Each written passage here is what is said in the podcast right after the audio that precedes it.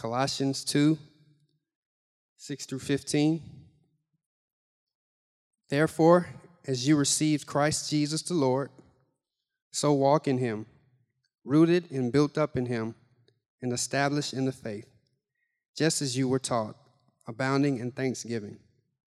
See to it that no one takes you captive by philosophy and empty deceit, according to human tradition, according to the elemental spirits of the world, and not according to Christ. For in him the whole fullness of deity dwells bodily, and you have been filled in him, who is the head of all rule and authority. In him also you were circumcised with a circumcision made without hands, by putting off the body of the flesh by the circumcision of Christ, having been buried with him in baptism, in which you were also raised with him through faith in the powerful working of God, who raised him from the dead. And you, who were dead in your trespasses and the uncircumcision of your flesh, God made alive together with him, having forgiven us all our trespasses, by canceling the record of debt that stood against us with its legal demands. This he set aside, nailing it to the cross. He disarmed the rulers and authorities and put them to open shame by triumphing over them in him. Let me lead us in prayer. Dear Lord, we thank you for this time. We thank you for this fellowship. And we just pray that you would open our hearts and our minds to what you have to say today. Speak through Ryan, and Lord, transform us through your word. In Jesus' name we pray. We're continuing in our series that we've called New, that's a walk through the book of Colossians. The book of Colossians talks about a lot of things, but it's all about Jesus. The whole thing is. Every, you, are saying every sermon is about Jesus. That's because every word in this book is about Jesus. And, and as we're looking at it, uh, kind of one of the, the, the linchpin pieces of everything that Paul writes to this church in Colossians is found uh, in what I'm going to preach on this morning.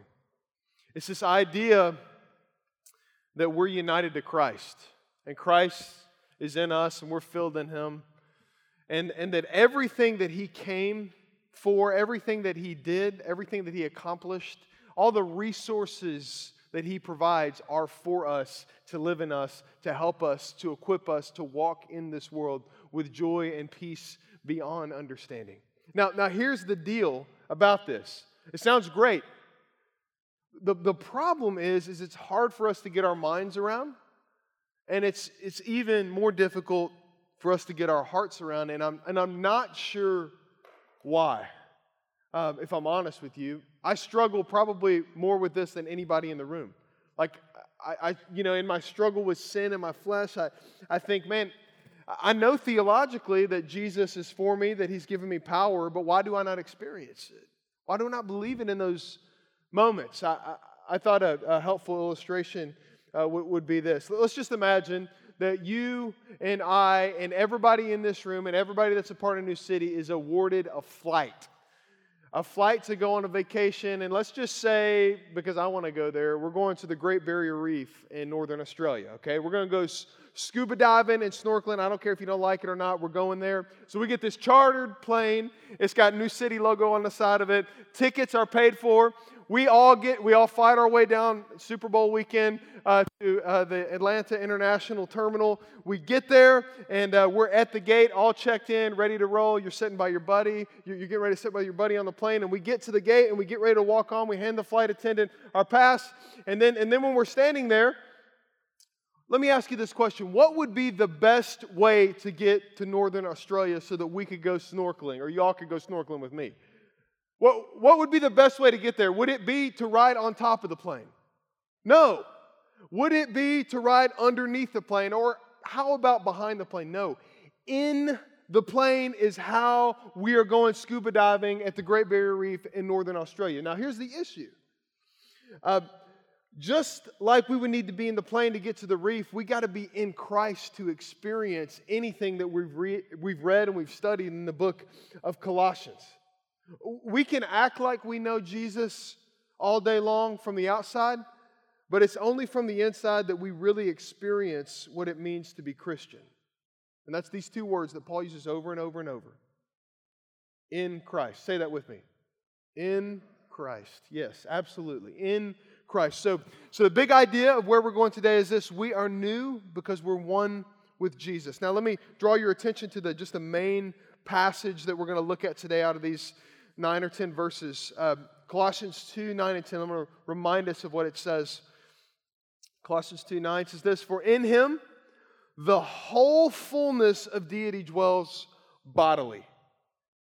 And you, Colossians, New Nusidians, have been filled in him, who is the head of all rule and authority. You need to underline that in your Bible or your electronic device. You have been filled in him.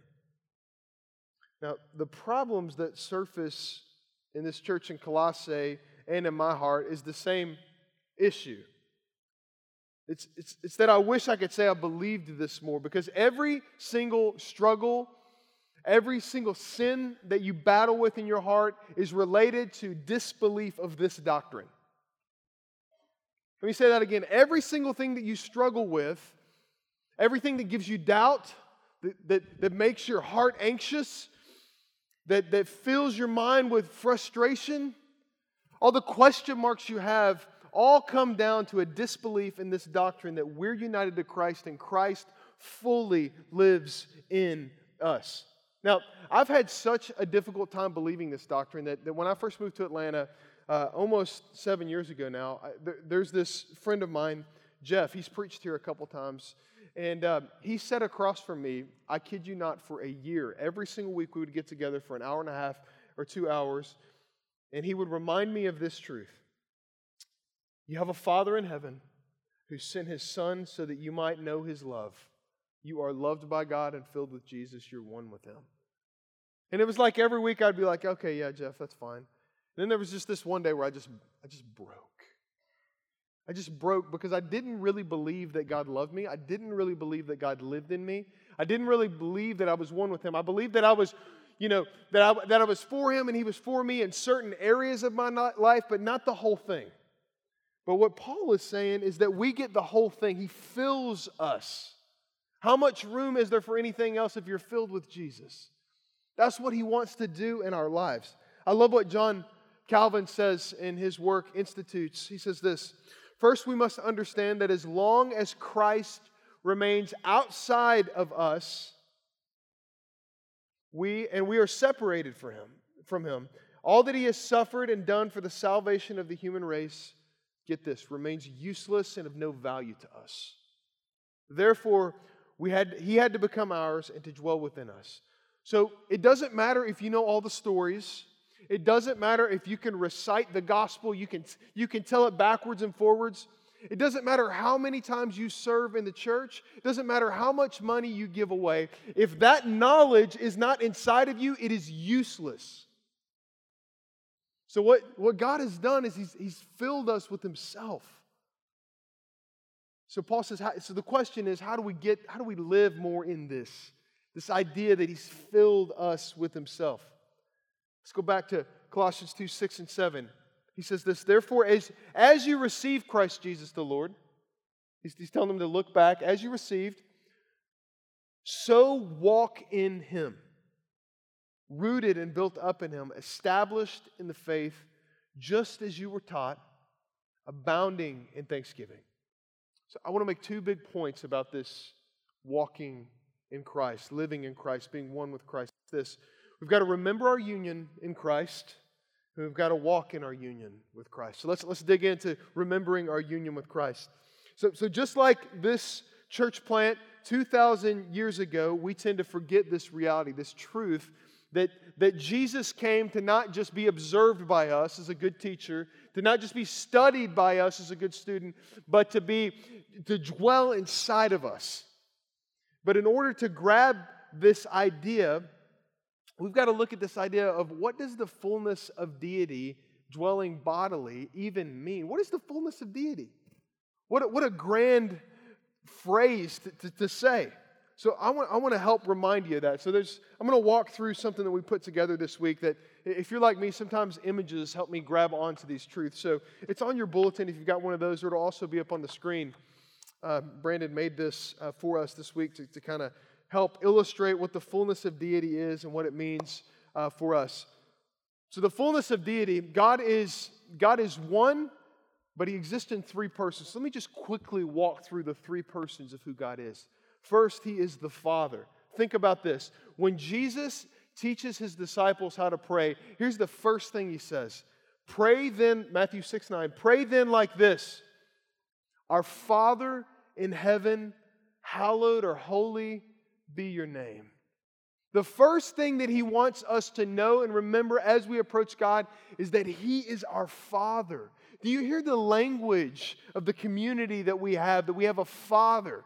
I don't know what your relationship with your earthly father is like, but I can guarantee you this your heavenly Father undoes all of the brokenness that exists with your earthly father.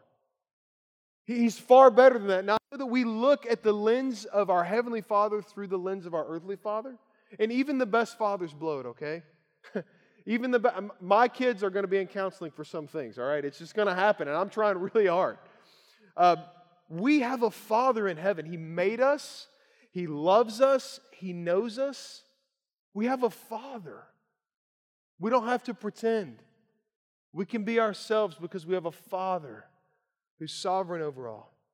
Now, now this Father, because He loved you and me and all of His creation, the cosmos, so much, in John chapter 3, the scriptures say that because we have this Father in heaven, and, and we are these people that have sinned and severed our relationship with our Father in heaven, that He so loved us that He sent His Son, that He sent Himself for us. Colossians 1.15 says that Jesus, who we've been talking about, is the image of the invisible God. He's the, he's, he's the Hebrews 1 3 would say he's the exact imprint of his nature. He sent himself in bodily form down here so that we could know that we have a Father and that we're loved by him. Amen? He did that. And so, even though Jesus has been with the Father, that, that he was with the Father when he made everything, that he's even shown up in different ways throughout the Old Testament in these things that we would call theophanies, where there's this mysterious uh, appearances of, of, of God. The Father sent His Son to deal with our brokenness because of His great love for us. And, and Jesus submits perfectly to the justice of His Father because His Father's perfect. He can't just sweep our sin under the rug, He has to deal with it. And so He sends His Son to be the object of all of His wrath against sin. And that's where we get to the cross. So Jesus came for one purpose to go to the cross. That's why He came. The whole reason Jesus came was not just to live a, a, a, good life to be a model for us, it was to go to, to bear the cross of Calvary, which is the punishment that we've earned for sin. But, but as Jesus is, is dying and he's getting ready to ascend and go to the Father because he's going to be crucified, as he's going back, uh, as he's going to die here, he, he reminds them that because they're really grieving this idea that Jesus is leaving. I mean, could you imagine walking literally with God? You're walking with him. You're watching him work with his hands. He's building things. You're eating meals with God. And then all of a sudden he leaves. Could you imagine the doubt that would exist in your heart? And this is why the disciples, when, when Jesus dies on the cross and he's not yet ascended, but he's, he's, he's, it's, it's those 40 days that he's making these appearances in those moments, they, they find themselves holed up and doubting. Well, he made a promise that they didn't really get in the moment. And it, and it was this John 16, 14, that he, the Holy Spirit, will glorify me, for he will take what is mine and declare it to you. So now we see the third person of this triune God God the Father, God the Son, God the Holy Spirit. The Holy Spirit comes with this singular focus that his person is to shine a spotlight on Jesus and make him known in our hearts. That's the whole reason why he comes. And, and listen, we, we undermine the person and work of the Holy Spirit so often. We, we take his work and try to claim that it's ours. We, we say, oh, look, look, didn't I understand this, this verse? Didn't, didn't I really grab something out of this? Did you hear what I taught there? It's all the work of the Spirit. Gifts of the Spirit. You being able, this, this scripture this morning resonating in your heart is the work of the Holy Spirit. It's the work of the Spirit. He's come to shine the spotlight on Jesus. Now, if we were in a the- theatrical production, you would notice the person on stage, but you wouldn't notice the guy running the spotlight, right? That's because the Holy Spirit is, is like the humility of God. He is, he is, he's not noticed, he's not seen, but he is declaring the work of Jesus to us. John 14, 26 would say this But the Helper, the Holy Spirit, whom the Father will send in my name, he will teach you all things and bring to your remembrance all that I have said to you. So the Father sends the Son. The Son accomplishes all that we need, all the resources we need to be one with the Father, to, to feel and know and to be filled with the love of God. And the Spirit applies that work to us. This is the fullness of deity dwelling bodily, Jesus. And get this, He's come to live inside of you. Listen to Ephesians 1:13, in whom you also, when you heard the word of the truth, the gospel of our salvation, and then you believed it, you were sealed with this promised Holy Spirit. So the Holy Spirit comes as the seal to pour, Romans 5 5 will say this, to pour the love of the Father into our hearts. We are united to Him through faith. Jesus came to you through the Spirit. You didn't come to Him. You, you may have had this experience where you responded to Him, but He made your heart alive before you ever realized it, before you ever noticed it. He came to dwell in us. So, my question to you as we think about this is how does this verse sound now? Let me remind you of it the fullness of deity. For in Him the whole fullness of deity dwells bodily. And you, Mike, you, Patrick, you, Phil, you, Megan, have been filled in Him. If God is for us, who can be against us? If God lives in us, who can stand against us? This is the whole fullness of deity dwelling bodily. Now, the question is how do we get that inside of us? We get it through faith. We get it through faith. We get it through belief in the person and work of Jesus, and that work is applied to us and it lives inside of us. So, in those moments when you and I are not living out this idea that we're united to Jesus, it's, it's that we lack faith in those moments. We lack the faith that God is who He says He is and that He's done what He said He was going to do. What is in front of us seems more real than what is said to us in the Scriptures. I don't know about you, but oftentimes I find myself like Jesus and his disciples. Do you remember that time, if you're familiar with the story, where Jesus and his disciples were out on the Sea of Galilee? And Jesus was in the boat with them, and, uh, and the, the, the, 12 are in the boat, and, and they're going across the Sea of Galilee um, to, to, go, to go somewhere else. And all of a sudden, a storm comes up on the sea, and, uh, and it's, it's absolutely terrifying. The, the waves are kind of crashing over the side of the boat. And, and keep in mind, Jesus is with them. He's, he's in the boat with them. And, and, um, and the storm doesn't really wake Jesus up. You know, he's sleeping like a baby through. He's got a little cushion up there. I mean, he's, he's good. He's good. Some of you are sound sleepers, you can relate. Now, he's, he's good. Now, now, the disciples, they start crying out, Jesus, where are you? Help us, save us, Jesus. That's what wakes him up. Jesus knows this about us, church. He knows that we are threatened by circumstances that seem more real than our union with Him. And guess what? He hears our request, just like He did that day on the Sea of Galilee. He hears when we cry out to Him, and He wants to give more and more of Himself to us through our awareness of what He's done for us, to increase our faith. Because when our faith increases, our union with Christ seems more sure, it seems more solid. When we have a greater awareness of what He's done for us through faith. So, this is what He's done for us. Now, what would your life look like this week if you really believed, if we really believed with all of our hearts and our souls that we were filled with the fullness of deity living inside of our hearts. Let me just give you a, a little snapshot.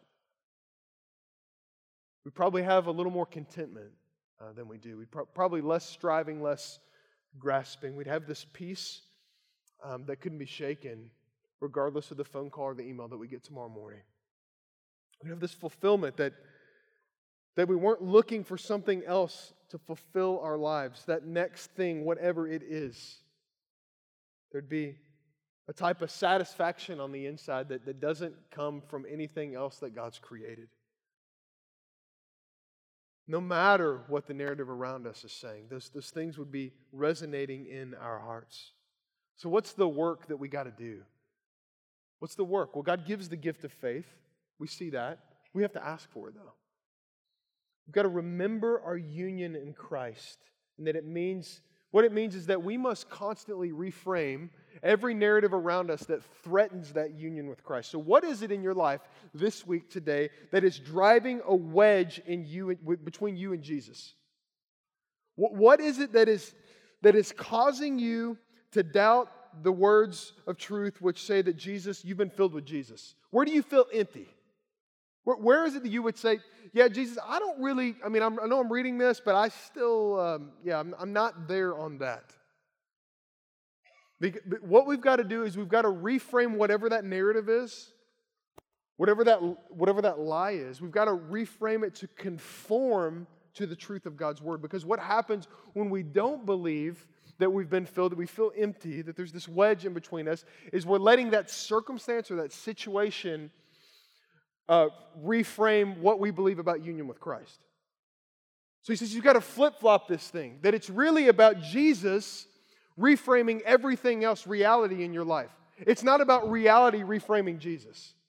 It's, it's a matter of what comes first in your heart, what comes first in your life and your affections. We've got to take it to Jesus because he's resourced us so well. So, so that's going to look different for each of us. But the feelings of emptiness, of dissatisfaction, of unfulfillment, of, of isolation, those are the indicators. Those are the indicators of where you're believing a different narrative. That's going to be different. So as you as you think about that this week, I want you to think about how to reframe that with the truth that if you have faith, if you've believed in Jesus and his work and what he's done for sinners, then that is now your privilege because you've been filled with the Holy Spirit to reframe the rest of your world and to, to be in line with that truth. Secondly, We've got to walk in this union with Christ. We've got to do the work to reframe, to, to constantly reframe our lives around the truth of our union with Christ. We've got to walk in this union as well. Remember and walk because Jesus has resourced us so well to live in this life. Listen, uh, so, so two things I want to say with these following scriptures here. Uh, one, he gives us power over our thoughts. And two, he gives us triumph over death. So let's look at this idea of power over thoughts. Let me read Colossians 2 8 through 10. He says this See to it that no one takes you captive. See, the church in Colossae, they were believing these false teachers that had crept in.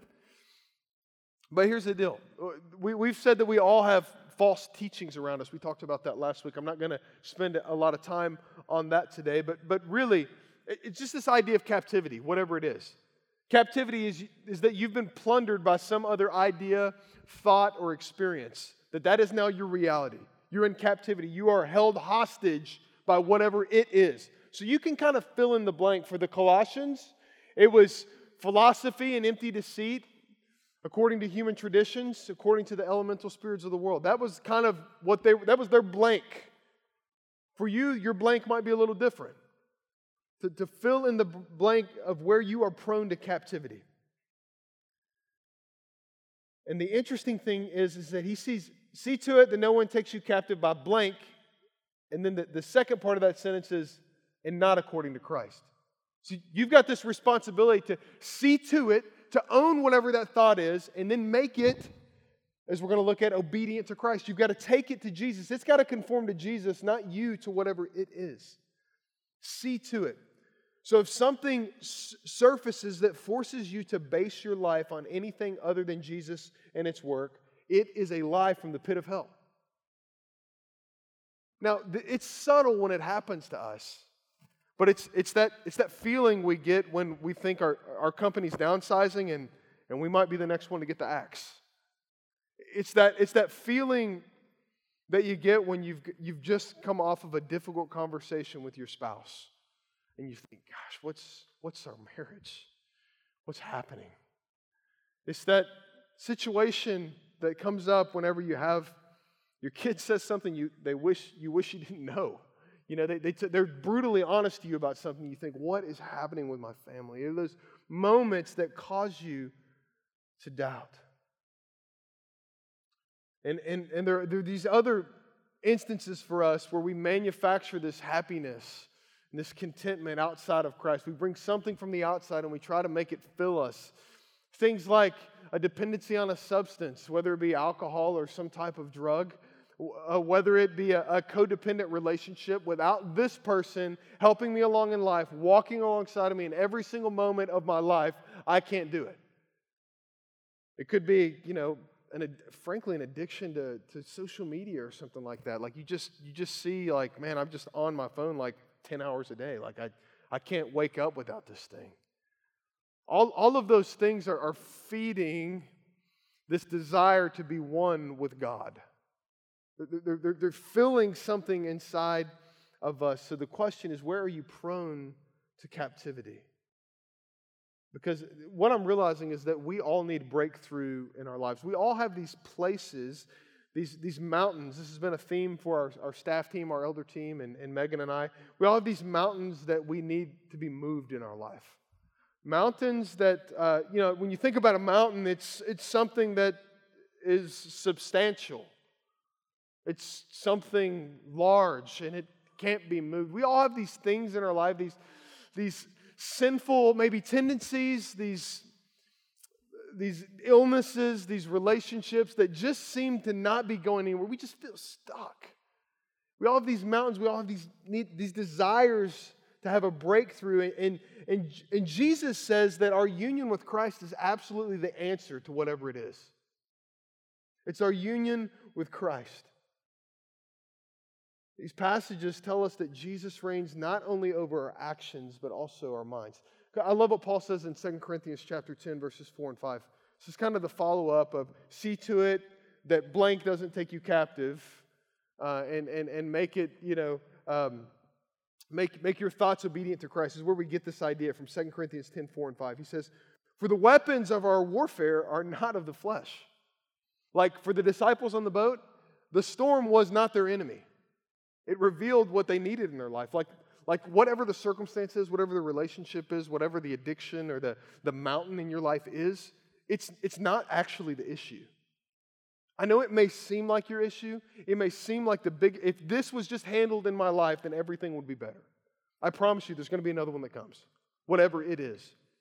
He says, This is not the issue. The weapons of our warfare are not flesh. It's not what we can see, taste, and touch. He says, The weapons of our warfare are not of the flesh, but have divine power to destroy strongholds. Stronghold, a mountain. He says, We destroy arguments and every lofty opinion raised against what? The knowledge of God.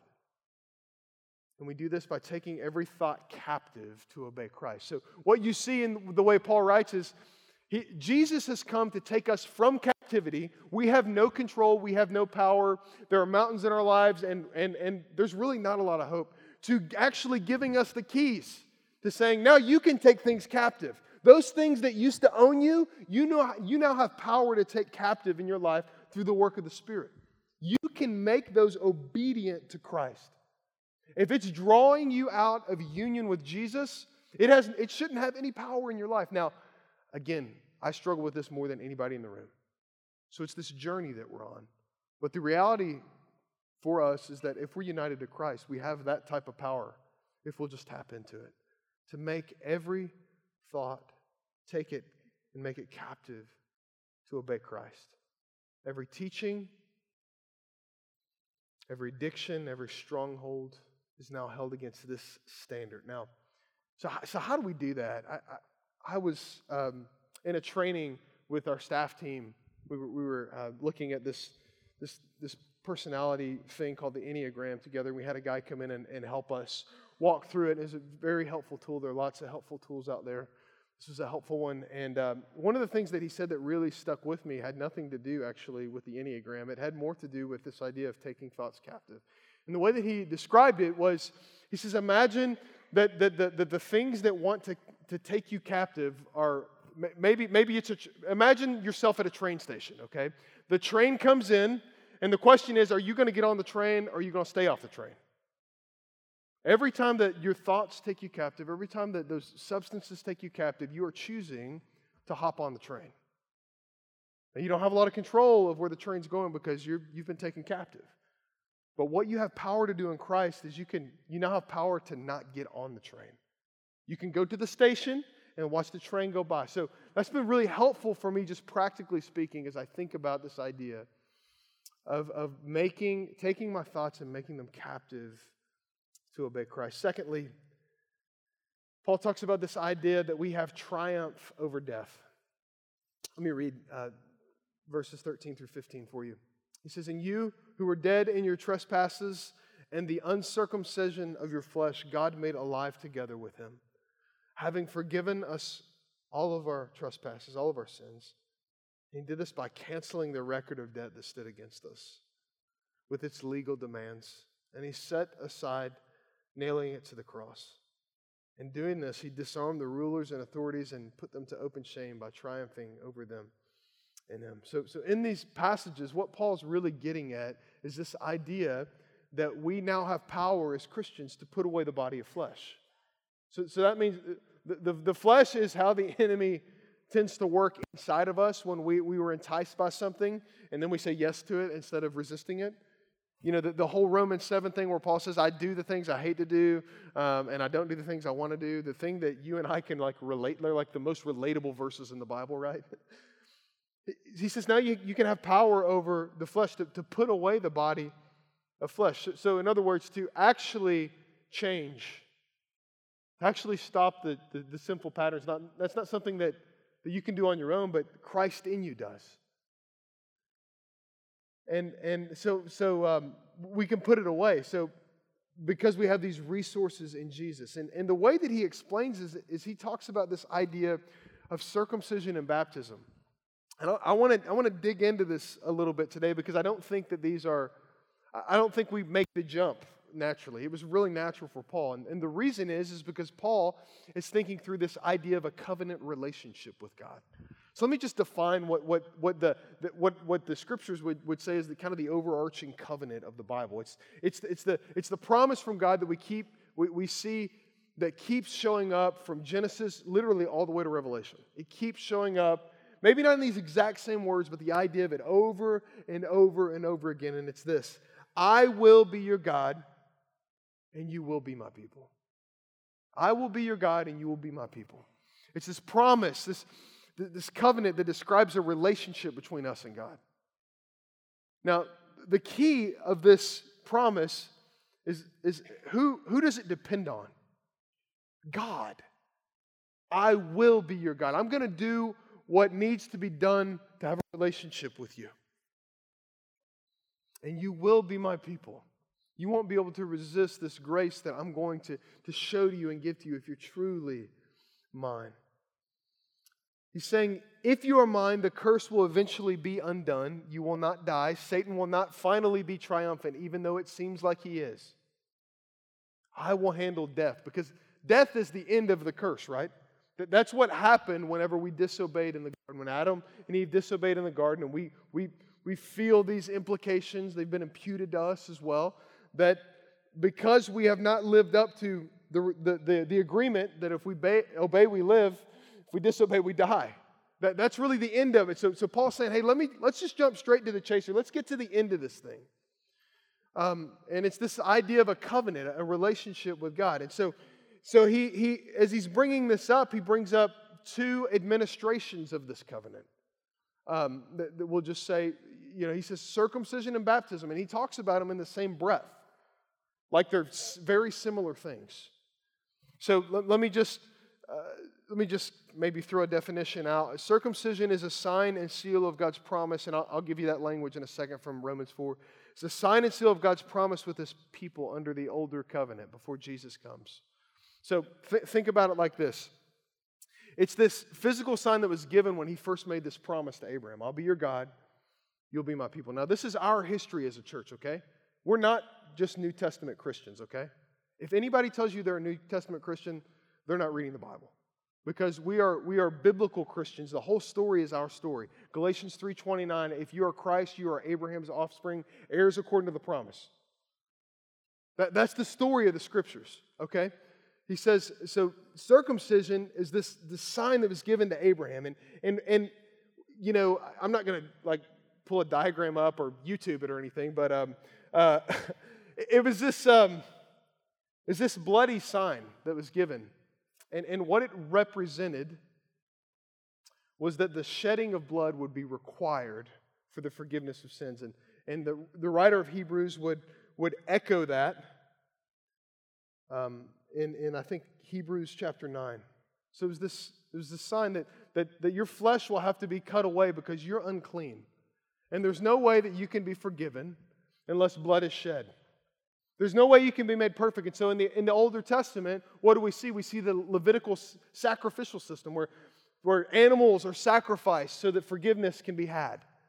Now, when we, when we fast forward to baptism, which, which Jesus uh, requires for Christians to be, be baptized in Matthew chapter 28, uh, it's this sign and seal of God's promise with his people under the newer covenant.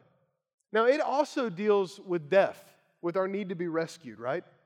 It deals with that, but it deals with it in a different way. In Colossians 2, he says, You've been buried with him in baptism. So, what did Jesus do? He came to live a perfect life, die a sinner's death, and raise from the dead. So, what he's saying is that ultimately, your sin, if you are united with Christ, is dealt with.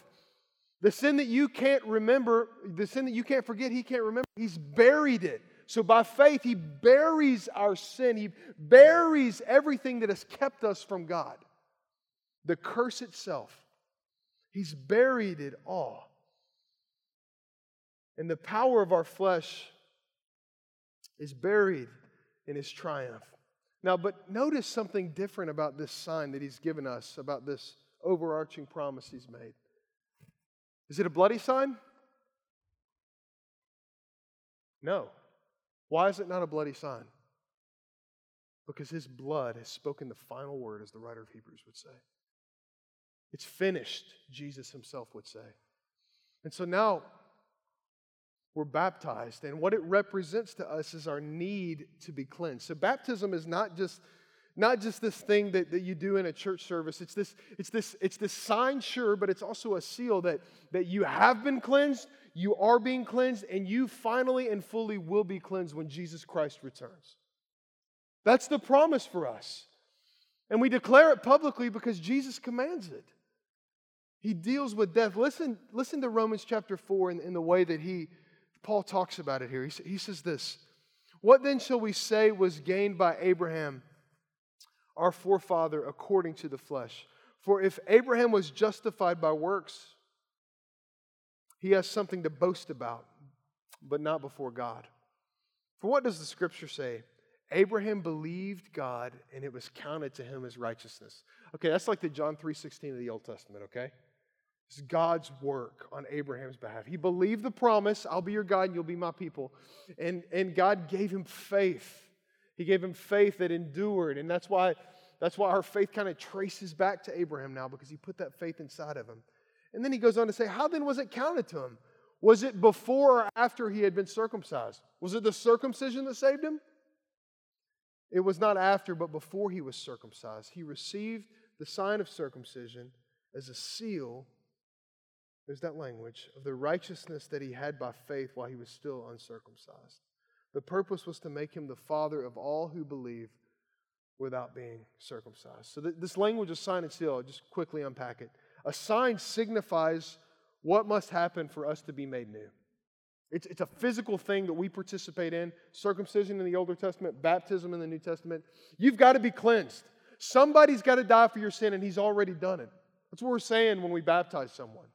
Through faith, you're united to Christ. Your old life is gone. You're cleansed, you're whole, you're new, you're with Jesus. Our sin is a problem, and God has a solution. He'll rescue us. And it's a seal because it indicates what we long for God to do finally and fully. God, we, we beg you to authenticate this sign. We beg you to finally and fully cleanse us. Because here's the deal circumcision not one day ever saved anyone, but it's the God that told them to be circumcised that would save them. Baptism not one day ever will save anyone, but it's what it indicates via the Holy Spirit. We cannot get to God, He has to come to us. And so, as we think about this, I, w- I want to read that passage to you again and just let the words wash over you as you think about the history of God's people and His promise to come and deal with death. Colossians 2 11 and 12. In Him you were also circumcised with the circumcision made without hands, by putting off the body of flesh by the circumcision of Christ having been buried with him in baptism, in which you also were raised with him through faith in the powerful working of God who raised him from the dead. What God is after in us is our hearts. He knows we're physical beings. We have these physical things. This is why we, we receive the Lord's table every day. He knows that we need to see, taste, and touch things. And He works miraculously through the sacraments of the Lord's table and baptism but it's all about his spirit working in us. Lastly, he just he just kind of closes it up with this idea of triumph over death. And I just want to read you the, the, the, the last few verses here as we, as we close. He says, And you who were dead in your trespasses and the uncircumcision of your flesh, God made alive together with him. Now listen to how he did that. He forgave us all of our trespasses. This is what he does when we become believers. And he does this not by just wiping them away, but he, but he cancels them through his sacrifice that he gives on our behalf. And that, that cancels the record of debt that stands against us. So, how many of you, when you wake up in the morning, you feel at a deficit already? You, you just know, man, it's going to be a tough day. I just can't get through this. I've got, I, I feel guilt and shame because of the things that I've done in my life. He's saying that Jesus has come to deal with those things. He's come to cancel them. And he does this through nailing them to the cross. So our sin stays on the cross, Jesus doesn't. You see the picture? He lives inside of us, and because of that, we experience this word triumph. It's a word that seems so distant from our day to day life, doesn't it? Triumph. It's a, room that, it's a word that doesn't give room for the doubt that, that we might not win. You ever have those moments where you say, Is this really true? Did Jesus really raise? Does he really know? Does he really live in? You ever have those moments? The word triumph doesn't give room for the possibility that it might not be true. Because that's what happens when, when Jesus rose from the dead. He put away all of our doubt. So, my question to you as we close here is this Do you need an awakening of this grace today? Maybe you've been following Jesus for a long time but you just don't feel like He's filling your life? Do you need to be revived? That word means to live again. Do you need to be reanimated to these truths that are so central to who we are? Maybe it's the first time you're really hearing this and you got to respond to it. You got to respond in faith or you respond with rejection of it. Those are the two ways to respond to it. What will you do with the claim that Jesus has come to give us triumph over death in this life? Will you be united to Jesus or will you stay in captivity because triumph in him is yours if Jesus is yours? Let's pray.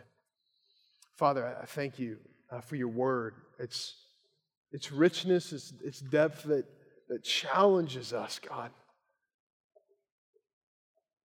It stretches our minds and our hearts. It makes us think. It reveals us. It, it exposes us to our tendencies and our nature. And Lord, we just we just pray that that uh, that you would knit us to you. Lord, I pray uh, also for those in the room that they would say, "Man, I'm I'm I'm still Jesus is still outside of me right now."